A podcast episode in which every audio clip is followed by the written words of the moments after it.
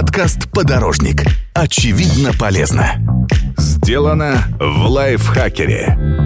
Всем привет! Вы слушаете подкаст «Подорожник» – совместный проект лайфхакера и Яндекс.Гоу. Это четвертый сезон, который называется «Маршрут построен», и в нем мы говорим о том, как поставить цель, быть в тонусе на пути к ней, мотивировать себя и добиваться большего. Другими словами, строим маршрут к лучшей версии себя.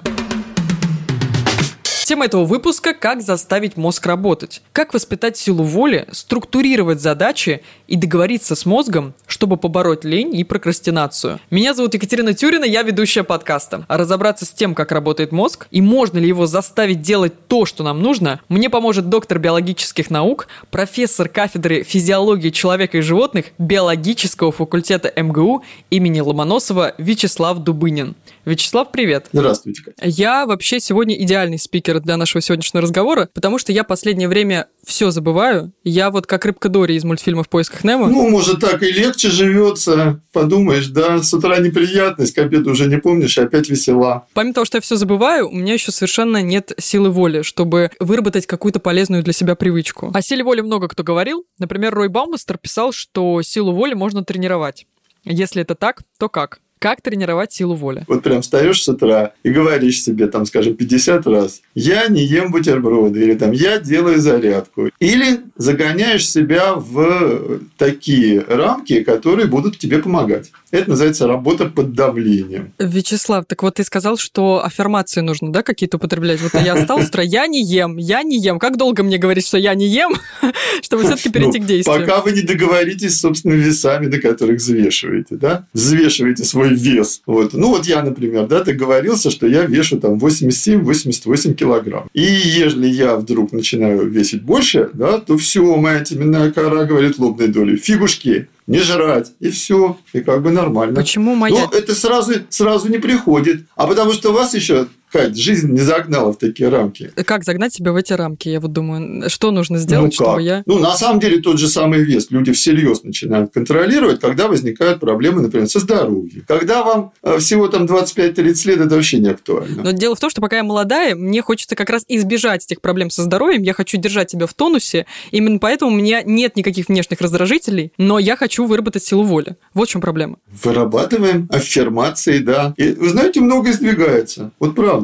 Но только внутренними усилиями это вот для сильных. То есть, чтобы мне похудеть, мне нужно найти сначала молодого человека, которому, которого будет не устраивать мой лишний вес, и тогда я э, приступлю к реальным действиям. Скорее, да, это какой-то референс поступает из окружающего мира. Но у нас есть в голове нейросети, которые реально отвечают за экономию сил. Ну, то, что мы называем ленью. И вот начинается вот эта борьба программ. Потому что на самом деле вот наша лобная кора, которая как бы такой первый отбор программ проводит, в нее-то идут сигналы от центров разных потребностей, а их около двух десятков. И есть центр любопытства, который говорит, о, интересно, что там делается на улице. А есть центр безопасности, который говорит, ничего там нет интересного, дома гораздо приятнее. А есть центр лени, а есть центр радости движения, который говорит, что просто походить – это уже прекрасно. Да? А еще там центр, например, какое-нибудь полового поведения, который говорит, а вот пойдешь погулять и встретишь молодого человека, и так все будет хорошо. Что ты тут сидишь? Может, твое счастье ждет тебя за углом. А ты тут штаны просиживаешь. Ну вот про экономию сил. Мы же тратим тоже колоссальная энергия уже на силу воли. О, нет, вы знаете, э, это кажется. Если считать в калориях, то, в общем, не очень. Это скорее как бы такое нервно-ментальное усилие. В свое время э, с удивлением поняли, да, что мозг, который просто так ничего не делает, вроде бы, и мозг, который очень активно работает, у них энергозатраты отличаются всего на 10-20%. То есть похудеть усиленно работая мозгами не получится. Не получится. Мне центр полового поведения говорит о том, что молодой человек – это удовольствие. Но есть те задачи, которые не доставляют мне удовольствия. Это, наверное, связано с прокрастинацией. Почему я не, не берусь, допустим, учить языки, а скорее пойду знакомиться с молодым человеком? И у меня ключевой вопрос. Как, может быть, это неправильно звучит, как обыграть свой мозг так, чтобы заставить его подумать, что изучение языков – это супер классное удовольствие, а вот мальчик может отойти на второй план? Это непросто. А, еще раз, да? Либо у вас прям вот внутренняя мотивация, и вам офигенно офигенно нравится изучать язык. А есть люди, которые типа, может быть, сегодня займемся чем-то другим, более приятным.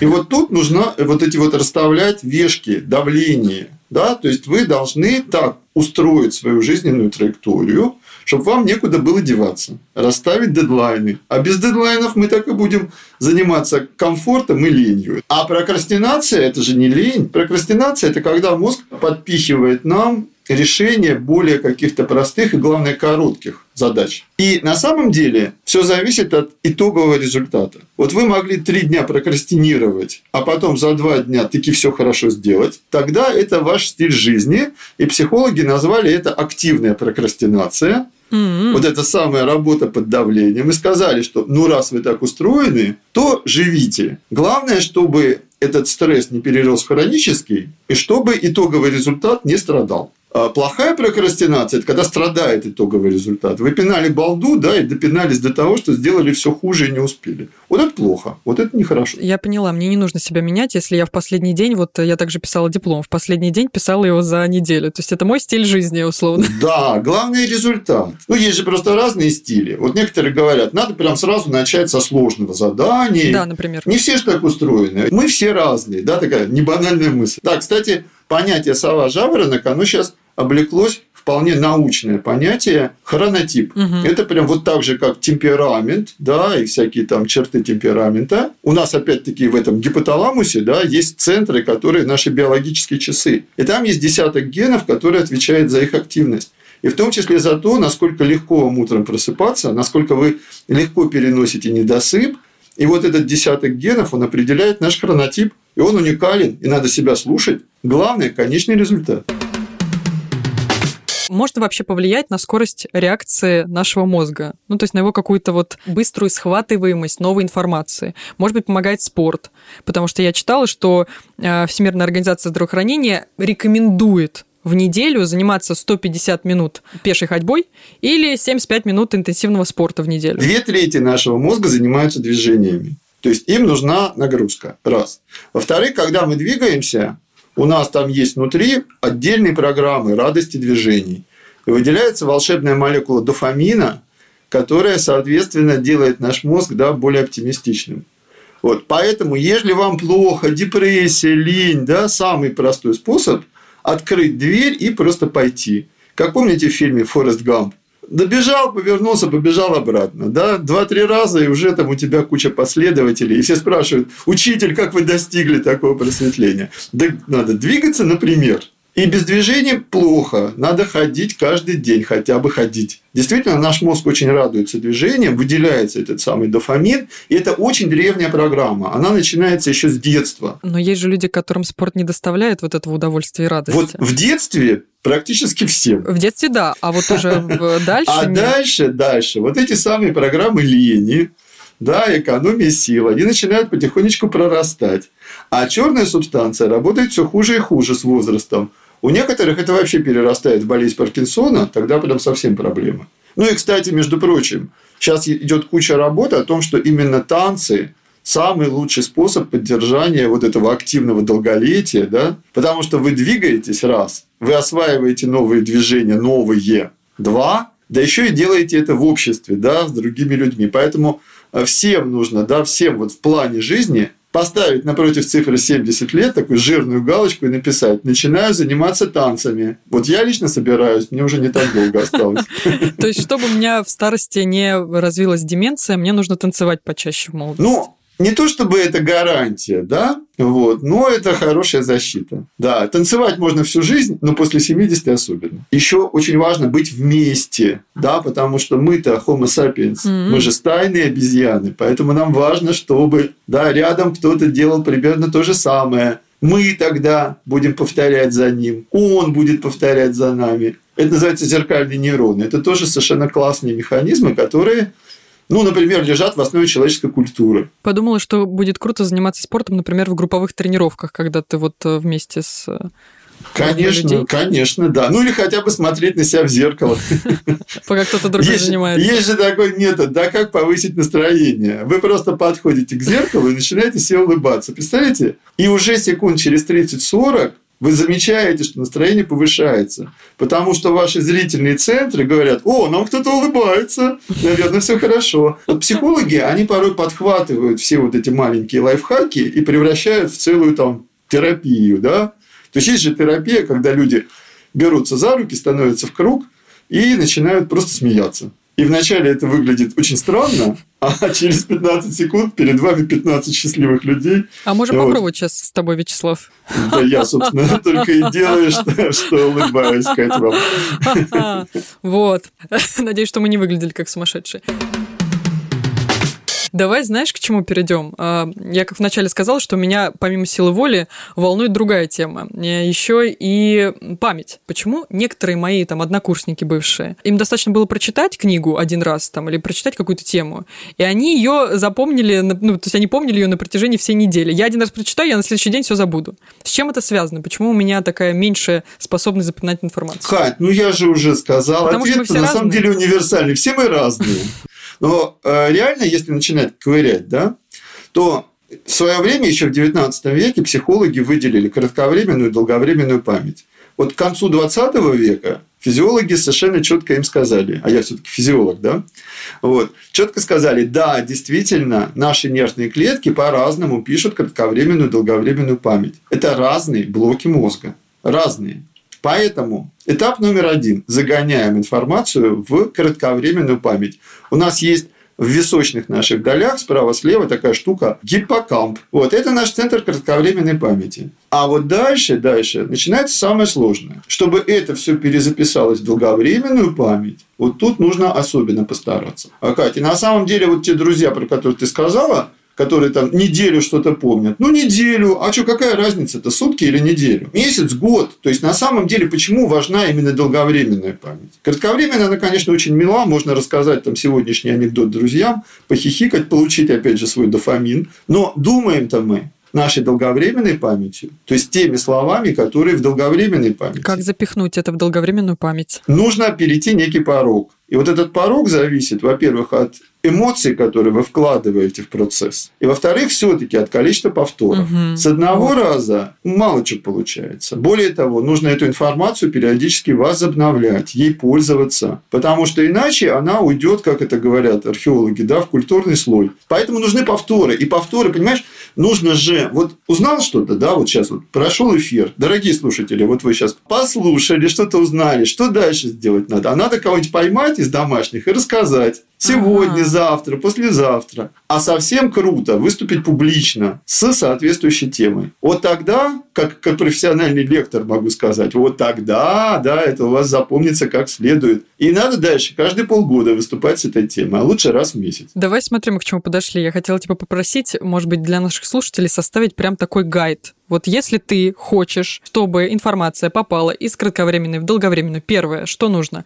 Во-первых, я вот хотела тебя спросить, что лучше помогает? Зубрить что-то, вот постоянно повторять, сидеть над этой книгой и учить эти дефиниции терминов, или придумывать какие-то ассоциации? Есть много разных методик. Вот какую ты посоветуешь? Ну да, да. Вот, собственно, что такое ассоциации? Большинство психологических методов, да, они как раз создают хоть какую-то эмоцию под той информацией, которую ты пытаешься запихнуть в свой мозг. Делаешь ли ты это в игровой форме, да, или там ассоциируешь с движением по собственному дому, или ты сочиняешь рифмы с нецензурной лексикой, да, то есть есть же и такие методы изучения иностранного языка, а, или там заводишь бойфренда, который говорит на испанском, ну, мало ли, вот. То есть нужно создать эмоцию. Без эмоций очень плохо все запоминается. Но повторы тоже нужны. Эмоция раз. Есть повторы два, но есть еще два условия, про которые еще Иван Петрович Павлов да, писал. Первое условие – не отвлекайся. Вот эта многозадачность, она совершенно неуместна, когда ты занимаешься какой-то новой творческой работой. Если ты решаешь задачи тебе уже известные, которые уже стереотипно мозгом, да, как бы вот они освоены, мозг это тысячу раз делал, тогда ты довольно легко переходишь от задачи к задаче. Но если это что-то новенькое, то изволь сосредоточиться, иначе все будет плохо. Угу. Иван Петрович называл это внешнее торможение, а сейчас мы называем это отвлечение, вот, вот так. И четвертое условие, э, тоже вроде банальное, это оптимальное состояние мозга. То есть учиться нужно тогда, когда вот как бы ты не слишком голоден, не слишком сыт, mm. не сонный, не больной, да, не уставший. И вот тут мы опять вернулись к этому хронотипу. То есть каждый про себя должен знать, какое время суток ему лучше всего учиться. То есть заниматься по-настоящему серьезной работой. То есть загонять в мозг новую информацию, формировать новые ассоциации. Потому что есть задачи, которые мы по ходу дня решаем за счет уже существующих стереотипов, а есть задачи, требующие обучения, ассоциирования, обобщения да, и так далее. И вот тут вот, конечно, нужно знать свои золотые часы. Ты сказал, что ты против многозадачности. Ну, не то, что я против, физиология против, да, то есть, как бы есть э, нормальные методы, которые позволяют совершенно четко измерить количественно, статистически все доказать. Что если это две творческих необычных задачи, то не надо скакать с задачи на задачу. Потому что пока мозг выгружает одну, загружает другую, уже куча времени проходит. Угу. А если это не творческие? Если это задачи, ну не то, что не творческие, назовем их так, типичные, тогда можно скакать, если это вам надо. Потому что на самом деле пользы от многозадачности не очень много. Ну, разве что разнообразие. Потому что есть же понятие монотония, когда вы слишком долго занимаетесь одной деятельностью, и мозгу хочется хоть какой-то новизны. Опять же, это связано с дофамином. Вот тогда многозадачность, она поощряется, особенно если, опять же, ваш мозг по своему типажу более любопытен. Угу. Ну, то, что называют экстраверты, сангвиники, да, вот такие люди, для них скучно каждый день заниматься одним и тем же. Я к вопросу о том, много ли можно запомнить информации одновременно, сколько вот вмещает наша краткосрочная память. Бесчисленное множество, потому что есть некоторые исследования, которые говорят, что можно запомнить там четыре вещи одновременно. Если речь идет о воспроизведении информации, и а, если это довольно сложная информация, то там, конечно, не очень много. Но, с другой стороны, есть ведь какая штука. Вы можете не воспроизводить, но помнить. Ну, скажем, вот человеку показывается 200 э, слайдов там, с пейзажами. Вот дальше, через несколько дней, если показывать те же слайды в перемешку с незнакомыми, человек очень хорошо идентифицирует. Вот это я видел, а это я не видел. Хотя он не вспомнит эти 200 слайдов. Поэтому какие-то следы памяти сохраняются, но не все они поставлены на извлечение. Но если вы начнете каждый день эти 200 слайдов смотреть, будет все лучше и лучше. Вот опять это повтор, зубрение. С другой стороны, если это будут не просто слайды, а слайды с чем-то вас интересующим, ну, скажем, вы фанат архитектуры, да, и вам там показывают какие-нибудь соборы. Или там просто фотографии красивых девушек или там красивых юношей, да, вы, конечно, их запомните. Вячеслав, тогда смысл, вот сейчас, подходя к школе, которую я уже окончила давно, э, смысл заставлять детей писать конспекты, если все равно наше запоминание информации зависит от эмоций? Ну, а как? А повторов-то не будет? Нет, ну хорошо, пожалуйста, без конспектов. Писать от руки никак не влияет на запоминание информации. Ну, вот мне, например, влияет. То есть, для меня вот эта мелкая моторика, она значима. На самом деле, действительно, раз у нас две трети мозга занимаются движениями, вы когда двигаетесь, и особенно вся эта тонкая моторика пальцев, так все отделы мозга развиваются. Это все еще взаимосвязано. Mm, то есть эффективнее с точки зрения движений именно вот ручкой обводить, нежели клацать по клавиатуре. Ну да, да, конечно. Ну, наверное, хорошо было бы высекать все это на каменной плите с помощью рубила и молотка, да, то есть как бы... У себя на груди. Да, ну, это уж это как бы чересчур, конечно, да, но зато запоминание какое. Вот. Ну, во всяком случае, э, конечно, любая моторика, связанная с каким-то блоком памяти, который вы пытаетесь загнать в мозг, она очень полезна. Э, Вячеслав, я, э, как творческий человек, никогда не отслеживала, когда у меня появляются какие-то, ну, назову это в кавычках, гениальные, в какие-то творческие гениальные идеи, я никогда не отслеживала момент. Но мне очень интересно вот по поводу того, что ты до этого сказал, эм, оптимальная среда, или как ты это назвал, оптимальные условия для того, чтобы мыслить или для того, чтобы учиться. Есть ли вот касательно творчества, какой-то оптимальный тоже момент для того, чтобы креативить.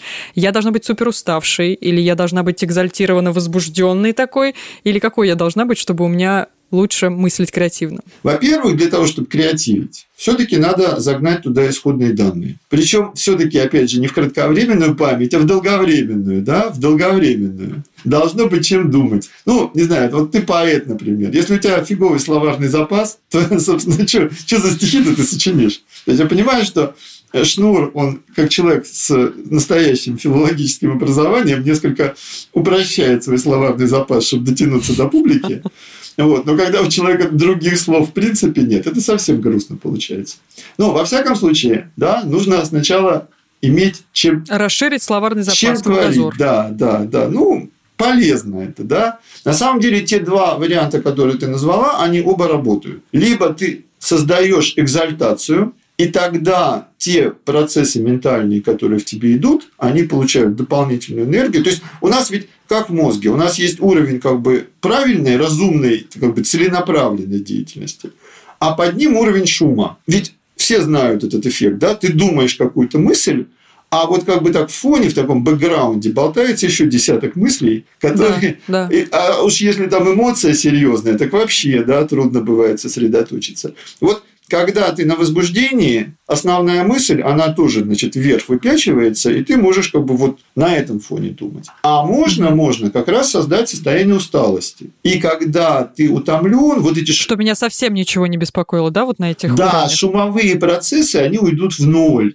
И тогда вроде энергетика невелика, но все равно возникает четкая фокусировка на основном процессе. Сел, подышал, там какая-нибудь поза лотоса, ну или просто удобная поза. Вот. Сбросить активацию, убрать шум, и тогда удастся сосредоточиться. И сейчас с помощью э, томографических методов это вот напрямую показано. То есть это вначале воспринимали очень как серьезный такой парадокс. Математик решает математическую задачу, шахматист шахматную.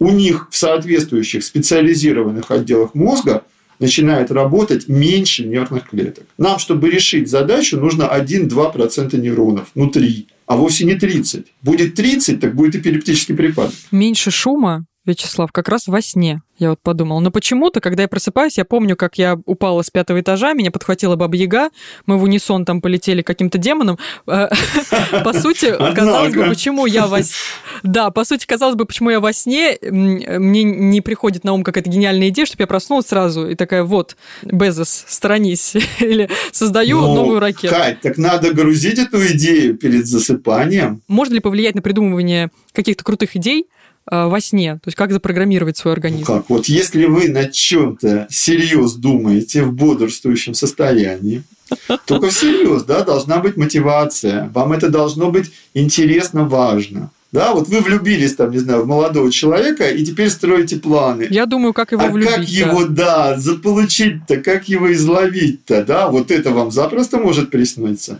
И вы с утра проснетесь с гениальным планом. Конечно. Так это надо перед сном что делать? Думать просто постоянно об этом человеке? Крутить эти мысли? Ну, да, но это как бы такой достаточно стандартный лайфхак. Если у вас проблема, то последнее, что вы должны как бы подумать перед сном, это вот эту проблему. Но тут важно, чтобы не было очень много эмоций, а то не заснете. Очень важно перед сном поставить задачу. Когда вы будете спать, ваши центры мышления будут продолжать обрабатывать эту информацию. Не исключено, что вы увидите это во сне. И с большой вероятностью вы с утра найдете в своем почтовом ящике да, ответ. Но при этом важно этот ответ получить. Потому что мы, когда встаем, вот эта информация, она очень как бы так хиленько, слабенько записана на наших нейросетях. И если вы вскочили по будильнику и куда-то поскакали, то все это потеряется, сотрется и все. Поэтому еще один да, лайфхак. Если у вас есть время, то первые 10 минут не вскакивайте, а вот так вот свой мозг и вообще организм, так побеседуйте с ними. Какие у нас там мысли-то? И вот в этот момент... у нас планы на захват мужчины. Вячеслав, вот смотрите, с утра я проснулась, записал свои идеи по захвату мужчины. Что-то, может быть, что-то еще съесть мне можно, вот, чтобы усилить эффект. Что-то для того, чтобы мозг еще лучше работал, и креативные мои доли там задействованы лучше были. Ну, Кать, ну есть нормальные нормы, да, здорового питания. То есть вовсе не нужно чем-то добавочно мозг mm. пинать. Ну, максимум кофеином. Да и то осмысленно. Если ты ешь то, что тебе нравится, это уже положительная эмоция, эндорфиновая, напоминаю. Вот, и всему мозгу хорошо. Давай перейдем в блиц-опрос. Я задаю тебе вопрос коротко, ты постараешься коротко на него ответить. Какие три трюка помогут быстрее уговорить себя взяться за задачу, когда совсем не хочется ее делать? Ты пообещал это сделать своему начальнику, и он тебе сказал, раз. Угу. Ты пообещал это сделать близким, дорогим себе людям, два. И ты пообещал это сделать себе. Так что пообещайте всем кому угодно, прежде всего себе. Планы и списки задач нужны чтобы? Чтобы не перебирать их в голове, оторвать от эти проблемы от себя, успокоиться, ну и, например, спокойно заснуть. Как помочь мозгу креативить новые идеи? Набирать в мозг данные. Вячеслав, спасибо тебе большое. Спасибо вам, вам всяческих удач, вам, вашей команде, Кать, тебе лично, да. Вот, насчет памяти не волнуйся, все это дело наживное, наживное. Главное ее тренировать. Построить маршрут к своей цели и добраться до нее поможет Яндекс.Гоу. Приложение, которое позволяет заказать такси, воспользоваться каршерингом, организовать перевозку вещей и даже доставку продуктов и любимых блюд из кафе. Яндекс.Гоу возьмет на себя эти мелкие бытовые заботы, чтобы вы не отвлекались от действительно важных вещей и не потерялись на пути к лучшей версии себя. Стоимость услуг, будь то такси или доставка, видна заранее. Это избавит от лишних тревог и переживаний. Следить за маршрутом поездки или курьера позволяет интерактивная карта карта. А чтобы сделать поездку еще более комфортной, воспользуйтесь сервисом премиальных классов Ultima. К вам приедут бизнес-седаны с настоящими профессионалами за рулем. Вы слушали пятый, последний выпуск подкаста «Подорожник». В этом сезоне мы говорили о том, как поставить цель, быть в тонусе на пути к ней, мотивировать себя и добиваться большего. Чтобы не пропускать новые выпуски, подписывайтесь на наш подкаст, ставьте лайки и звездочки. До встречи!